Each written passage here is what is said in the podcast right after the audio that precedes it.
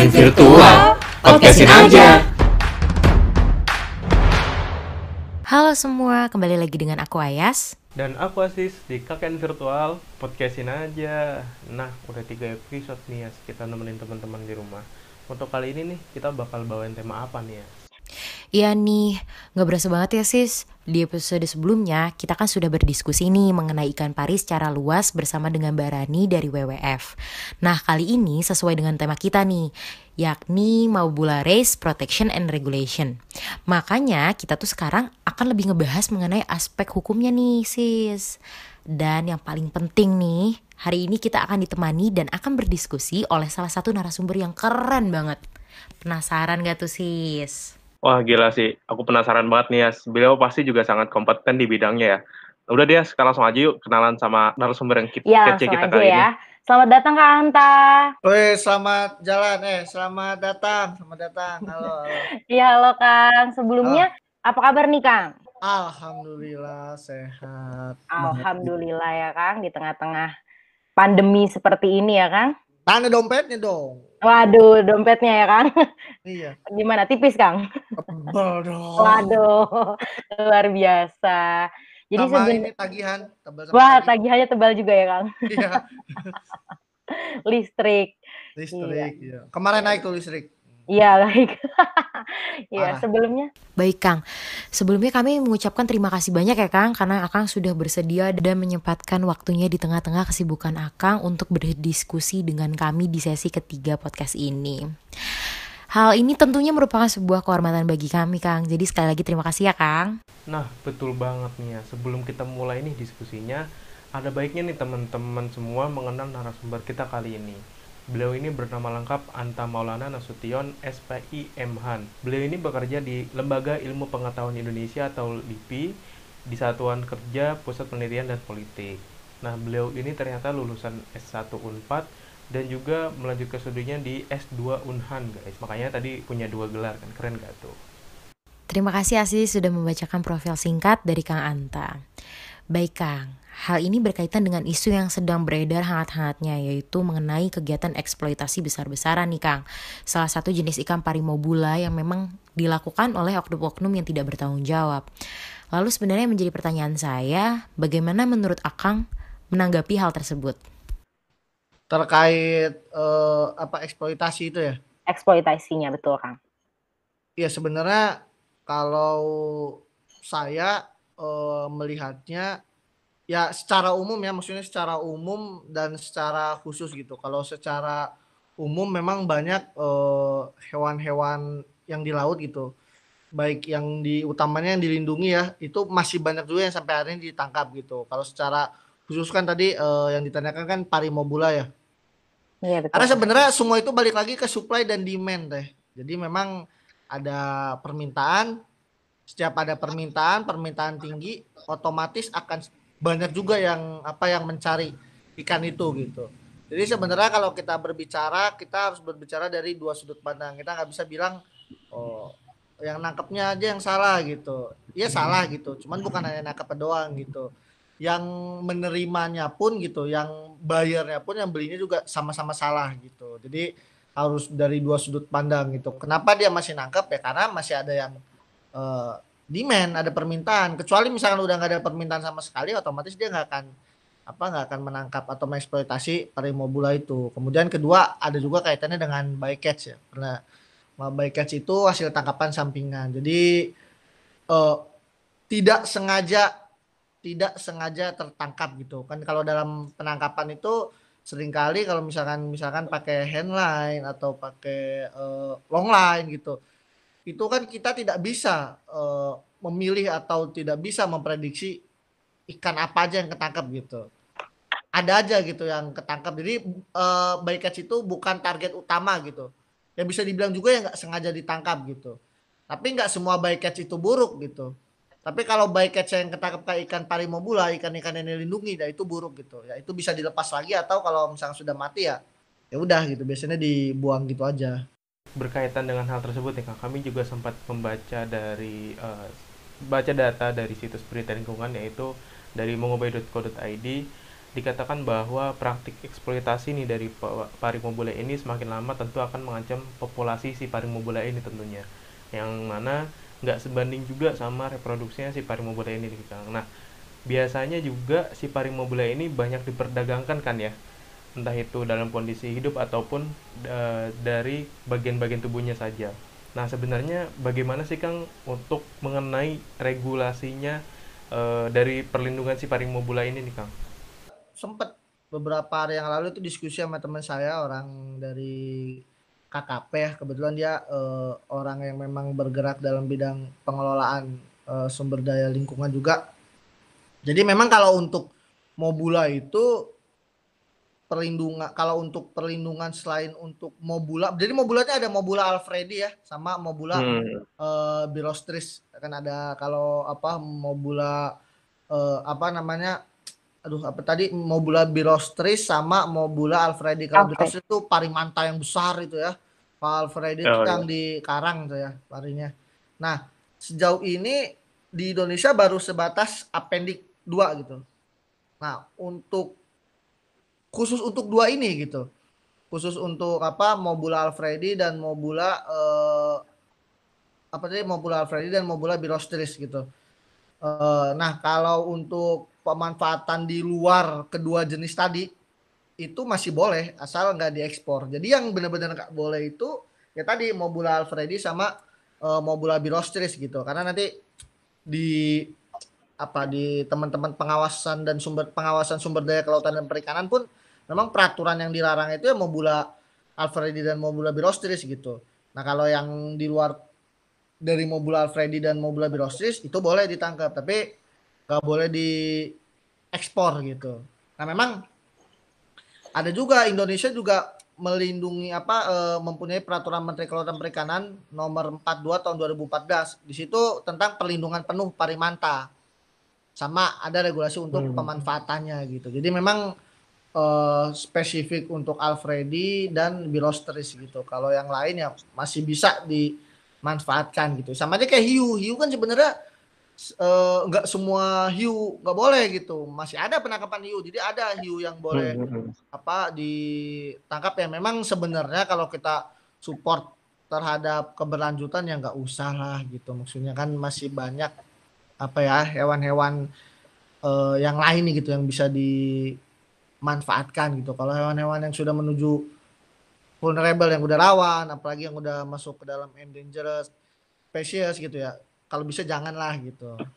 Memang e, kalau yang setahu saya itu tadi e, hanya dua hanya dua itu saja gitu. Dan di Indonesia peraturan yang mengatur spesifik tentang pari ya pada mantai itu ya tadi peraturan Menteri Kelautan Perikanan nomor 42 tahun 2014 gitu.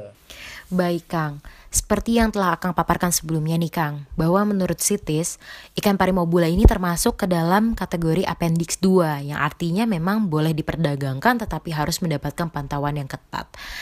Namun nyatanya memang ada beberapa jenis pari mobula, salah satunya ikan parimanta, yang sudah mendapatkan status penuh dari Menteri Kelautan dan Perikanan. Tadi seperti yang akan paparkan sebelumnya.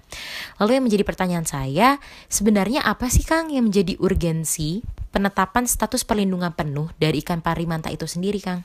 Mengapa ikan parimanta ini harus dilindungi dari sekian banyaknya jenis ikan parimobula?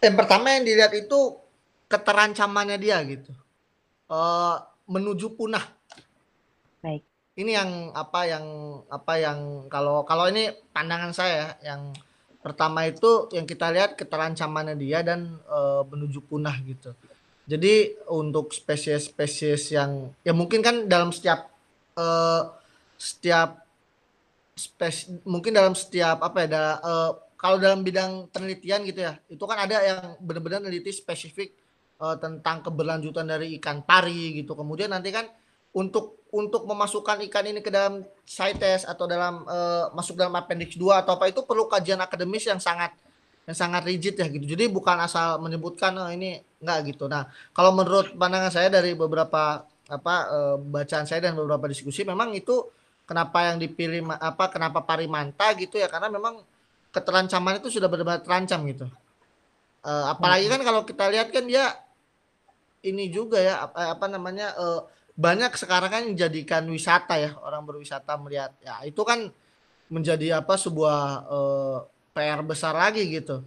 Itu kan bisa mengganggu juga. Kalau penerapannya atau protokol wisatanya tidak baik dan benar itu bisa mengganggu siklus hidupnya dia juga gitu. Sama kalau teman-teman pernah dengar terkait hiu macan gitu kan banyak ada di Filipina di kita kan yang berenang bareng hiu macan. Boleh cuman gak boleh menyentuh kan. Nah, iya. uh, karena ntar berkaitan dengan siklus hidupnya berkaitan dengan uh, kegiatan makannya dia gitu nah itu hal-hal seperti itu yang menurut saya kenapa uh, Parimanta itu apa yang menuju untuk perlindungan penuh ya tadi saya melihatnya ancamannya dia dan e, menuju kepunahannya itu loh gitu. Ya mungkin menuju punah enggak ya, tapi maksudnya e, jarang lah, sudah sangat apa jarang dan ini kan setiap ekosistem eh setiap ekosistem, setiap spesies atau setiap populasi itu kan akan e, berguna bagi ekosistem gitu. Ya di sana ada rantai makanan gitu. E, di sana ada saling keterikatan gitu sehingga ketika e, hilang satu yang mengganggu semuanya. Saya jelaskan dari hal paling simpel. Kalau kita dulu pernah belajar tentang ular, kemudian uh, ular, tikus, ular, elang. Kalau misalkan di sawah, kalau misalkan uh, tikus gak ada, ular pun akan gak ada. Begitupun elang. Kenapa? Karena hmm. tikus itu dimakan sama ular. Tapi kalau misalkan jumlah ular sedikit, tikus akan semakin banyak Nah, kalau jumlah tikus uh, apa jumlah ular semakin sedikit, jumlah elang pun akan semakin sedikit. Jadi ketiga spesies ini baik uh, tikus, ular maupun elang semuanya berkaitan gitu dalam struktur ekosistem gitu. Nah, sama halnya seperti itu juga uh, pari juga seperti itu gitu. Baik, Kang. Berarti memang tergantung dari uh, terancam punahnya ikan pari tersebut ya, makanya bisa dikategorikan dan mendapatkan status perlindungan penuh seperti itu ya, Kang ya. Jadi dan dan Baik. satu lagi ya tadi itu butuh kajian akademis yang sangat mendalam gitu. Rigid. Ya, sangat Betul. Hmm. Baik, Kang. Uh, berkaitan dengan penegakan hukum nih Kang saat ini ya, topik pembahasan kita. Ya. Jadi Walaupun memang saat ini sudah ada sejumlah regulasi yang mengatur baik memang secara nasional maupun internasional mengenai perlindungan ikan parimobula, tetapi jika kita menilik kembali nih Kang pada tatanan implementasinya, tentu terdapat kendala-kendala yang sekiranya akan menghambat proses penegakan hukum itu sendiri. Lalu yang menjadi pertanyaan saya Kang, sebenarnya apa sih yang menjadi faktor penghambat dari proses implementasi peraturan yang memang sudah ada dan menurut Akang bagaimana solusi yang yang dapat dilakukan baik itu upaya preventif maupun represif. Tadi gimana? Yang pertama upaya apa? Yang pertama yang pertama itu uh, mengenai apa yang sebenarnya menjadi faktor penghambat dari proses implementasinya yang jadi maksudnya proses implementasi itu kan peraturan sudah ada apa yang menjadi uh, faktor penghambat. Oh iya. Ya. Uh, ya. Jadi sebenarnya ini apa ya? Common, umum ya. Kalau faktor sebenarnya di kita nih peraturan banyak ya dalam bidang Betul. usah harus parimobula ya eh, dalam bidang penangkapan gitu, peraturan pelarangan penggunaan misalkan alat tangkap, pelarangan dilarang nangkap ini itu gitu. Sebenarnya peraturan ada ya. Bahkan uh, beberapa kali peraturannya terlalu berkelit gitu. Jadi wah cekcok satu sama lain gitu peraturannya. Cuman kan di kita ini kadang uh, di atas kertas itu bagus gitu ya. Tapi pada tahap implementasinya, pada tahap pelaksananya ini kadang suka ngarang ngarang-ngarang gitu maksudnya. Ya sebenarnya faktornya banyak. Kenapa kenapa kalau tadi balik ya kenapa kok bisa uh, peraturannya ada tapi implementasinya nggak benar. Sebenarnya faktornya banyak gitu. Kalau kita bicara misalkan tentang faktor pengawasan kan setiap peraturan yang keluar itu pasti ada hukumnya. Ya betul. Ada penegak hukumnya. Ya. Ada yang mengawasinya gitu kan. Dari situ aja kalau misalnya kita bicara laut Indonesia itu kan luasnya dua pertiganya Indonesia itu kan dua pertiganya lautan gitu. Sudah seluas itu gitu. Uh, ada nggak personilnya sampai sebanyak itu misalkan gitu. Kemudian kedua kan uh, sosialisasi dari peraturan tersebut gitu. Bagaimana hmm. mensosialisasikannya? Kalau peraturannya untuk mahasiswa enak di kampus-kampus tinggal sosialisasikan kalau buat masyarakat bagaimana? Utamanya masyarakat pesisir ya, misalkan nelayan tradisional itu gimana? Apa setiap uh, birokrat, apa setiap birokrat KKP atau setiap pegawai pemerintahan harus turun gitu, ngasih tahu, menjelaskan gitu. Kemudian kedua kalau misalkan udah dijelaskan, kalau misalkan masyarakatnya nggak mau bagaimana? Apakah harus langsung keras? Nggak bisa juga kan? Nah, memang ada dari tahap implementasi itu memang ada tahapan-tahapan dan saya percaya nggak semua apa nggak semua itu langsung langsung misalnya begini nggak boleh A semua langsung nggak boleh A nggak semua pasti ada tahapan-tahapan gitu yang saya ambil contoh aja ya misalkan eh misalkan dulu uh, Susi Bu Susi itu larangan cantrang ya oh, itu kan nggak langsung ketok hari ini semua cantrang nggak berlaku enggak butuh waktu ada daerah yang oke, ada daerah yang menolak, ada yang demo, ada yang tidak sepakat gitu. Banyak semua ya kan. Butuh waktu, butuh waktu untuk sosialisasi, butuh waktu untuk menyamakan persepsi gitu. Baru akhirnya peraturan itu berjalan gitu. Walaupun eh, gak semuanya positif gitu, ada negatifnya. Sama kayak eh, perlindungan terhadap parimobula ini gitu maksudnya. Peraturan sudah ada tapi tetap aja kan ada yang mungkin ada yang nangkap atau mungkin ada yang menyakiti gitu ya. Tetap aja gitu uh, itu dalam setiap peraturan atau dalam setiap kebijakan yang berkaitan dengan pengelolaan sumber daya. Kasusnya itu seperti itu gitu. Harus melewati tahap sosialisasi yang panjang, perdebatan yang panjang gitu. Gitu sih kalau dari saya yang Baik, Kang. Hmm. Baik, terima kasih, Kang. Oke, Kang. Uh, uh, jadi uh, ini juga pertanyaan dari aku sih Kang sebenarnya uh, masih berkaitan sama upaya penegakan hukum yeah. juga. Nah kemarin juga uh, saya juga sempat baca data dan ini juga uh, mungkin saya nanya ilustrasi ya Kang. Yeah. Uh, dan ini juga cukup relate dengan kehidupan sehari-hari terutama uh, para nelayan yang sering melakukan aktivitas penangkapan si ikan pari mobola ini. Karena yang kemarin uh, kami sempat baca itu di Proceeding Simposium Nasional Hiu Pari Indonesia kedua tahun 2018 nih Kang menyatakan bahwa pemilik restoran di Indonesia ini masih ada nih yang menjual daging ikan pari sebagai menu terbaik mereka. Nah, para konsumen juga uh, mengkonsumsinya pun karena berbagai, berbagai alasan nih Kang. Misalnya kayak status status, status sosial yang sangat tinggi uh, sampai dengan isu bahwa si daging pari ini bermanfaat bagi kesehatan. Hmm. Nah, uh, untuk ilustrasinya sendiri uh, gini Kang. Jadi ada uh, terjadi proses uh, transaksi jual beli jual beli ini Kang. Uh, hmm. ikan pari mobula antara uh, seorang nelayan dengan pemilik restoran uh, sebut saja uh, restoran A lah. Yeah. Nah, kemudian si pemilik restoran A ini uh, menyajikan sup insang ikan pari mobula nih Kang sebagai salah satu menu terbaik mereka. Hmm. Nah, Uh, sebenarnya uh, dari ilustrasi tersebut, Kang, apa sih ancaman hukuman uh, bagi pihak uh, si nelayan maupun pihak si restorannya atau mungkin kedua-duanya ini uh, mendapatkan ancaman hukuman gitu, Kang? Ya, ini pertanyaannya bisa dijawab sama Mbak Ayas ini ya tentang pidana ya. itu bisa dipenjara satu tahun itu kalau nelayan kecil. Dari mana? Jadi oh. kita melihatnya ada Undang-Undang Nomor 45 Tahun 2009. Itu Undang-Undang Perikanan itu kan tadinya Undang-Undang 31 tahun 2004, Junto Undang-Undang 45 tahun 2009. Junto ya, Mbak ya, saya biasa Junto-Juntoan ya. Iya, hukumnya. Ya. ya kan?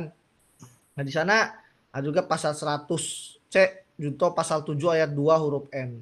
Undang-Undang 45 tahun 2009 jadi saya ngajak tadi saya sebelumnya uh, Dex Research dulu ya. Terus saya koordinasi tadi sebelumnya nama teman saya yang apa orang pengawas sumber daya kelautan perikanan nih. Biar nggak salah-salah jawabnya ya kan karena hukum. itu modus operandinya itu memanfaatkan sebagian sebagian ya atau seluruh bagian tubuh ikan parimanta kecuali untuk kegiatan litbang. Nah, ini saya garis bawahi kecuali untuk kegiatan litbang. Jadi kalau saya yang menggunakan dengan dalih uh, penelitian gitu kita para saintis itu bisa gitu tapi yang nggak eksploitasi berlebih ya maksudnya hmm. nah itu dipidana penjara paling lama satu tahun atau denda 250 eh, juta itu khusus untuk nelayan kecil gitu subjeknya nelayan kecil tapi garis bawah ya ini ikannya hanya yang tadi manta birostris dan manta alfredi ya Manta Alfredi ya. dan Manta Alfredi yang tadi berarti pariman ikan parimanta dan uh, parimanta yang karang itu yang apa uh, Alfredi itu. Nah kemudian kalau misalkan nelayan besar nih, kalau subjeknya nelayan besar, tadi kan nelayan kecil ya tradisional, ini nelayan besar berarti tangkapannya uh, kapal-kapal di atas 30 gross ton oh, sampai 80 gross ton lebih gitu kan yang sudah di sudah menggunakan teknologi modern. Nah sama juga modus operandi itu memanfaatkan sebagian gitu atau seluruh dari si bagian uh, dari si tubuh ikan parimanta ini kecuali untuk litbang ya barangkali kecuali untuk litbang. Nah itu uh, hukuman pidananya lebih besar. Itu penjara paling lama sekitar berapa ya? Enam tahun enam tahun ya enam tahun atau denda paling banyak 1,5 eh, miliar gitu. Sama itu juga ada di kalau yang ada di Undang-Undang 31 tahun 2004 junto Undang-Undang 45 tahun 2009. Sebelum bingung Undang-Undang 31 2004 itu tentang perikanan. Direvisi oh, 5 iya. 2009 juga tentang uh, perikanan gitu. Karena memang cuman kan masalahnya ada tadi kan di restoran ya. Di restoran gitu.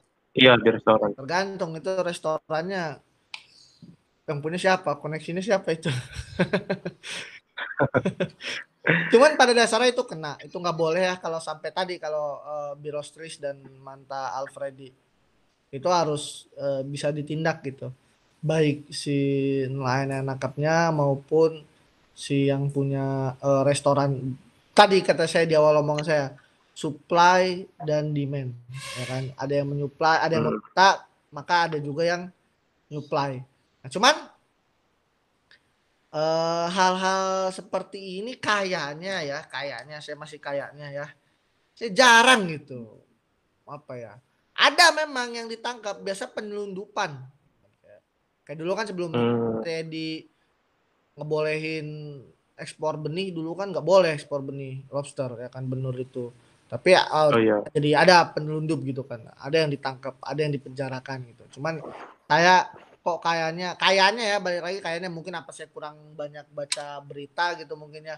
Jarang gitu ngedenger orang di penjara atau ditangkap gitu gara-gara itu apa makan parimanta gitu. Apa ke parimanta gitu. Dan uh, law enforcement atau penegak hukumnya itu hukum ini enggak apa undang-undang atau permen ini enggak selalu jadi senjata utama ya. Enggak anda salah anda ditangkap anda di penjara. Enggak ya. Tapi uh, ada pendekatan-pendekatan uh, secara kemanusiaan gitu. Tadi saya bilang makanya kan kenapa harus sosialisasi dulu, pendekatan dulu, apa menemukan perspektif yang sama dulu gitu. Karena kalau misalkan main tangkep langsung penjara, wah perang, Bray. Perang. Oh, iya, Laut berat. itu bukan kayak apa? Bukan kayak darat. Kalau ada yang bilang gini kan, ada bedanya petani sama nelayan itu kan gini. Kalau petani itu kan relatif kalau yang petani di apa pedesaan atau apa kan lebih santai ya. Maksudnya lebih apa lebih iya. alam lebih tenang gitu. Karena ketika dia tidur dia bangun dia udah tahu akan jalan ke mana gitu. Karena si sawahnya hmm. atau uh, ya sawahnya atau kebunnya itu nggak akan berpindah gitu. Nggak hari ini di depan rumahnya pas dia bangun tiba-tiba waduh kok nggak ada? Gitu. Tiba-tiba tadinya bertanam di Bandung si padi apa si sawahnya pindah jadi di Cianjur kan nggak mungkin ya. Jadi nah tapi kalau nelayan ketika dia bangun dia harus berlomba untuk menangkap ikan gitu. Karena kalau petani kan apa yang dia tabur ya kan apa yang dia tuai benar nggak?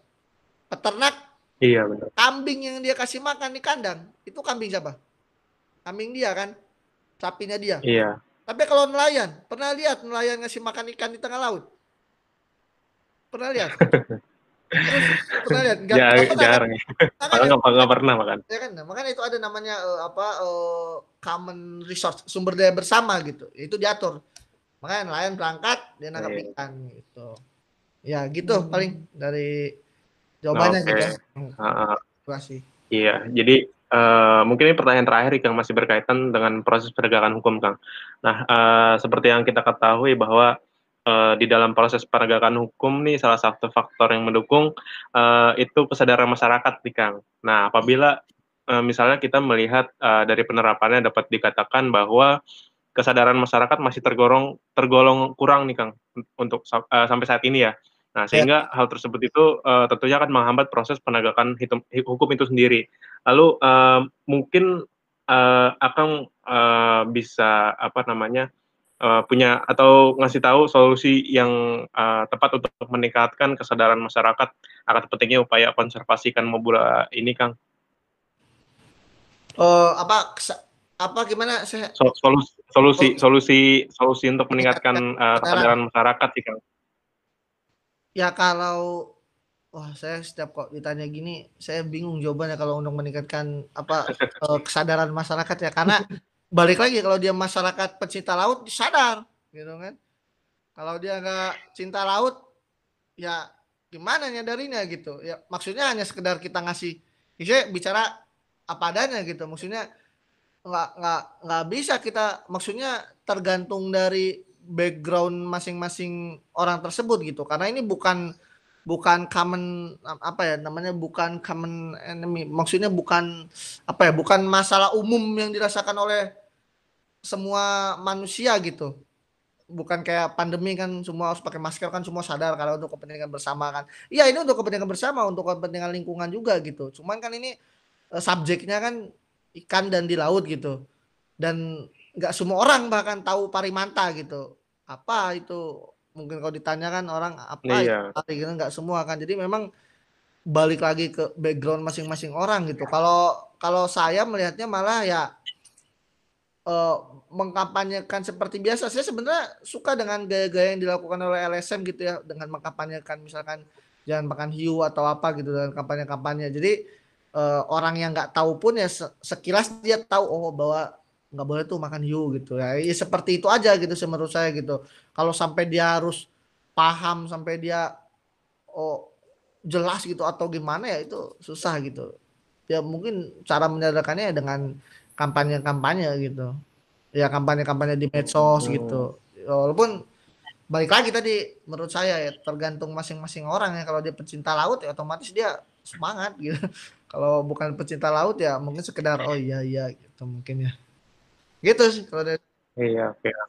Baik Kang Ya, baik Kang, terima kasih banyak nih untuk waktunya karena sudah menyempatkan diri untuk berdiskusi dengan kami semua dan teman-teman juga yang akan mendengarkan podcast kami pasti akan mendapatkan uh, informasi yang sangat-sangat berguna untuk mereka. Semoga eh, dengan berdiskusi seperti ini bisa meningkatkan kesadaran masyarakat juga ya Kang melalui Amin. media podcast ini. Amin. Ah, ya, ini Terima kasih banyak nih. Ya, ya sama-sama. Ya, baik. Terima kasih banyak ya Kang sebelumnya. Iya, iya. Ini Nah, makasih banyak juga Kang ya. Uh, apa saya satu kehormatan banget nih buat uh, kita datengin Akang Kece ini dari uh, LIPI. Asik. Apalagi uh, juru apa namanya? Uh, apa dia itu uh, alumni Unpad juga nih di perikanan uh, tahun 2011 katanya. Nah, sama di S2-nya di Menhan. Wah, ini uh, sangat uh, apa namanya? Uh, membanggakan sekali juga sih. Udah uh, masih muda, udah S2 kan. Wah, keren banget pokoknya lah. Doain, uh, doain baik doain. Uh, amin. Iya, iya, amin Kang. Amin. Amin. Oke. Okay. Oke, sekian dulu teman-teman pertemuan hari ini dan semoga podcast ketiga ini mengenai regulasi perlindungan ikan pari mabula dapat memberikan manfaat bagi kalian semua. Yang paling penting jangan lupa follow Instagram kita di @mobulidae underscore. Pakai underscore ya teman-teman, jangan lupa. Oke deh, aku Ayas. Dan aku Asis. See you on the next episode. Ciao. Bye.